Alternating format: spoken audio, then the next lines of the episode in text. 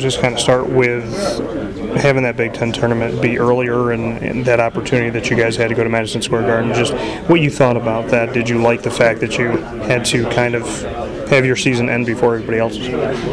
Um, I thought it was cool just to play in the Garden again in that atmosphere.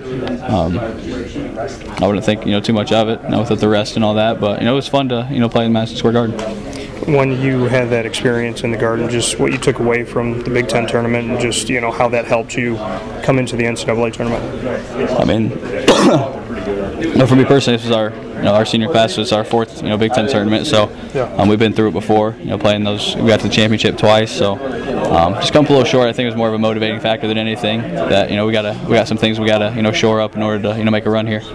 Madison Square Garden, being a part of that, being in there. I mean, that's where the Big East tournament has been for a long time. But because you were able to go there a week early, Big Ten got to be there. Just what you took away from MSG and what that experience was like for you. Oh, it was fun. You know, playing you know in the gardens where you know so many prestigious players and you know NBA guys have played. So it was just a good experience overall. And then to look at this team, I spoke with Ryan about it. Just what you have taken away from this year's team. He spoke about the family aspect that there's a lot of care and concern for one another. Just to go a little bit deeper on that on your side. Yeah, definitely. No, he hit it right on. It's, it's more of a family thing. You know, we're so we're all pretty close. We've been through a lot together.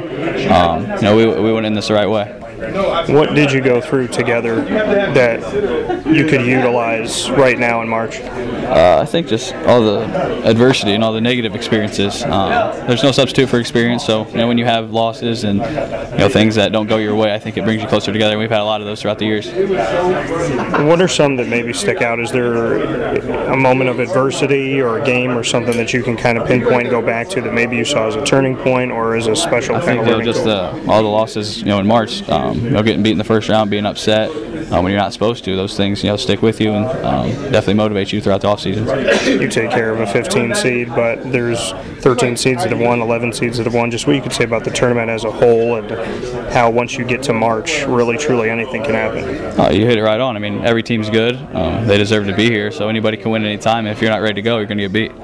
What does it mean to be a Purdue Boilermaker, in your opinion? Just what you could say about what you've learned from this team, what you've learned from the guys in the locker room, and what you're taking forward. Um, just to play the right way, have fun, play hard.